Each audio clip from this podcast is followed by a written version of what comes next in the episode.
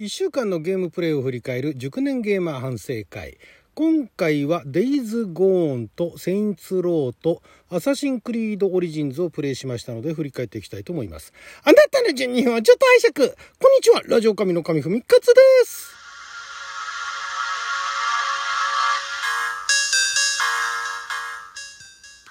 今日は2022年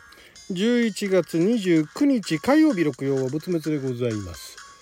えー、まず、デイズゴーンですね。デイズゴーン、やっと終わりましたね。えー、トータルで74時間ぐらいかな ぐらいかかりましたけれども、当初ね、20時間ぐらいで、なんかメインのストーリーだけやれば20時間ぐらいで終わるだとか、あ30時間だとか、50時間だとか言われてましたけれども、あの途中でね、えー、まあ、メインではないところ行ったりですとか、まあ、あとあのメインでもなかなかあのクリアできなかったりですとかそんなのもあって、え、トータルで70時間を超えてしまいましたけれども無事に最後までストーリーのメインのストーリーを終えてさらにまたその後続けていくとそのまあストーリーの補足というか何でしょうね。えっ、ー、とうんサイドクエスト的なねサイドストーリー的なもののエンディングみたいなものも3つ見られるということでそこまで見ましたけれどもいやー面白かったですね。えー、まあ、プレイ自体もゲーム自体も面白いんですけれどもその物語ですよね。物語がやっぱりそのアメリカの90年代0年代あたりのドラマみたいなテイストでで映像もすごいよくできててあの、まあ、カットシーンとかのねカメラ割りとかもすごい良かったですし私はあの言語で日本語字幕で見てたんですけど本当にあの、えー、海外ドラマアメリカドラマを見ているような感じででお話もねあとその一応いわゆるあのゾンビものみたいなね感じのお話ではあるんですけれども、まあ、そこにあの人間関係ですとかあと結構意外だったのがその欧米とかって、まあ、特にそのキリスト教圏のところのお話って、えー、まあ神に対してのねうん何て言うんでしょうね。その、えー、アプローチっていうか、まあ、神様というものが、ま、いてえー、それに対して、まあ、人がねその信心深い人がいたり信心深くない人がいたりみたいなのが今まではあったんですが結構そのまあ、えー、状況が状況でねその感染者が溢れて、えーまあ、世界的などうか分かんないけれどもアメリカはもう壊滅的になってると。いうところの中でもう神なんてものは存在しないと。言い切っちゃってる人いわゆるだから無神論者に近いような人たちだとかね。でその中でもその神にすがる人もいればあとはなんかその新興宗教じゃないですけれども多くの人を何て言うんですかねえー、まあ、良くも悪くも導いていく人たちがいたりだとかそういったところを見せてるのが非常に面白かったですね。アメリカでこういうことやっちゃうんだと。あれ開発してるのがベンドスタジオって言ってあのソニーのね、えー、傘下の開発チームなんですけれどもなかなかそのドラマとしては結構そのアメリカのドラマや映画でもなかなか見られないタイプの込んだそういったところを突っ込んでいった感じのお話でそこが面白かったですね。えー、まあだから主人公は何でしょう。おまあ言うなれば日本で言えば寅さんみたいなね。流浪人っていうかね、えー、根なし草みたいな感じで。であの賞金稼ぎをしている、えー、男だったんですけれども、まあ、それがそのあるキャンプにねいろいろあって最終的にはそこを拠点というか、まあ、定着するのかな。その奥さんと一緒にね、えー、住んでいくってところでそのかつての自分を見るような感じでいろいろあったその少女なんかもね見守ったりですとかそういうようなところすごいあのお話がね結果終わってみれば非常にあのよくできていたなと。お話が面白かったですね。お話の面白さとあとまあ風景が綺麗だったのとあとまああのゾンビゲームっていうよりかはバイクゲームって言われてるようにかなりそのバイクでの移動ファストトラベルもできるんですけどそのバイクの移動っていうのが非常にあのキーになっておりましてでいろんなところ走ってそのいろんな風景をね、まあ、オレゴン州の一部のその風景を見ながら戦ったり、えー、旅をしたりあとは何か物を回収しに行ったりだとかっていうのが、まあ、すごいあのよかった。いろんなところあの見ててね普通に走ってて気持ちいいなっていうところもありましたし、まあ、いろいろあの物騒なところもありましたけれども。で結構あのコアなゲーマーからするとまあ、あの今まであったような、ね、ゲームのその要素寄せ集めだみたいな風にえ言われてるようなんですけれどもまあコアではない、まあ、そこまでねそれ系のゲームをやらない私なんかからするとちょうどいいバランスでしたね。で後半の大軍とねその感染者スウォーマーとの大軍との対戦とか大軍をなんとか全滅させなきゃいけないっていうのが何箇所かあってですねそこはちょっと大変でしたけれども 結構あの、えー、上手い人だったらね、えー、うまいこと逃げ回ったりしながらあ10分前後で、えー、クリアするところを、えー、結構行ったり来たりでね、えー、私1時間ぐらいかけて倒したりだとかしましたけれどもまあそれもあの最後の方で、え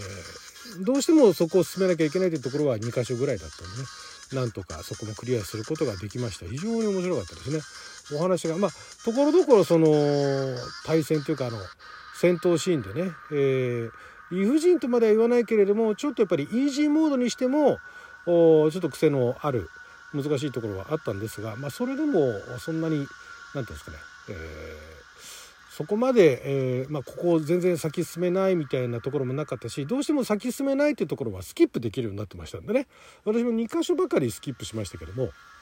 非常にあのゲームを慣れてない人にもまあ親切設計といえば親切設計なのかと。全くだからああいうゲームをやったことない人からするとちょっと大変だとは思うんですけども。まあでも久しぶりにねえー、まあ、あのエルデンリングほど長くはやらなかったですけれども、まあ、70時間前後でね、えー、物語最後まで行くことができました。はい、そして、まあ、そういったところも終わったというのもあって、えー、前から続けておりまして「セインツロー」PC もあの変わりましたんで、えー、前非常にカクカクしていたところがだいぶもうそのカクカクもなくなってですね非常にカクカクカクカクしてても要はだから PC の処理が追いつかなくてもなんだかんだあの楽しんではいたんですがカクカクしないとこんなにサクサク進むんだってぐらい えー、サクサク進みましたね。いろんなところがねああまあそうかそういうもんかとか思いながらサクサク進んでってただまあそれでもまだ全体の4割5割近くまだ半分はいってないっていう感じでしたけれどもね、まあ、これも機会を見て進めていって、まあ、これはあの1回そのライブで配信してみたんですがちょっとあの w i f i でやるにはやっぱりあのデータ量が重たいのかところどころノイズが入ったりですとかねそういうことがあって難しかったんでまあこれはあとりあえずプレイしたものを編集してねアップしていこうかなと思います。こちらもあのチャンネルの方にね、えー、アーカイブとかまあプレイしたライブに関してはアーカイブですね、えー、普通のプレイしたものに関しては編集したものをアップしてますので、よかったら見に来てください。そして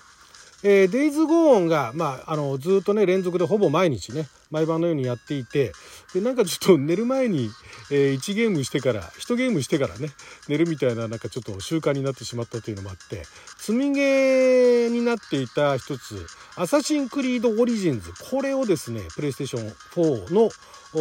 PS プラスで、えー、かつてダウンロード無料ダウンロードしていたものを、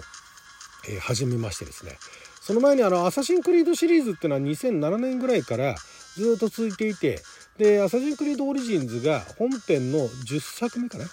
かなんかででその後の私はその次の「アサシン・クリード・オデッセイ」の方を実は途中までえ結構もう半分以上ぐらいなのかな？やってたんですがあナンバーにしてあの40何本？これ過去遡っていくとチャンネルの方にもあるんですけれども、まあ、結構ボリューミーだったっていうのとあの時はなんかちょっと忙しくなって、えー、続きができなかったっていうのがあるんですがもう一回その続きやってもよかったんですけども、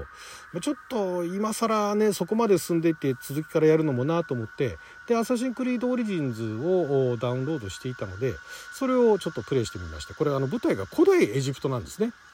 紀元前何十年ぐらいのねえ古代エジプトが舞台で。であんまりエジプトって今のエジプトに対してそんなに興味ないしなんかエジプトに行ってあのピラミッドだとかスフィンクスだとか見たいとかいう欲求とかも全然ないんですけれども古代となると話は違ってきてですね。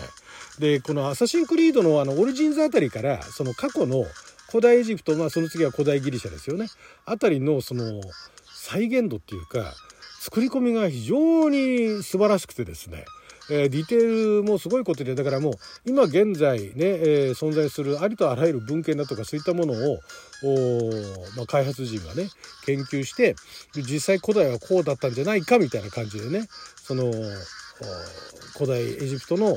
その舞台というものを作ってるんですけどもこれが本当にあの素晴らしくてですねオデッセイの時の古代ギリシャでも感動したんですけども古代エジプトエジプトっていうとなんかもうね砂漠の街っていう砂漠の国ぐらいのイメージしかないんですけれどもだからあのピラミッド行ってもスフィンクス行ってもなんか砂漠の中にそんなものがあるぐらいのイメージだったんですが実際これね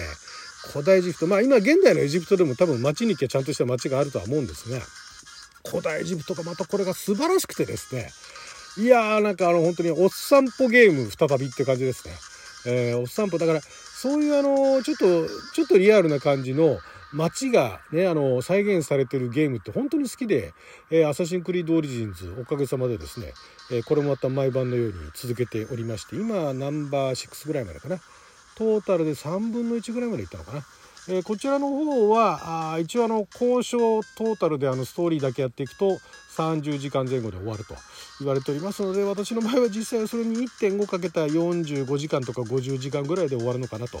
えー、デイズゴンほどではないけれどもまああそれなりに長くプレイできるのかなということで、えー、毎晩のようにライブを YouTube の方で配信しておりますので、えー、よかったら遊びに来てください。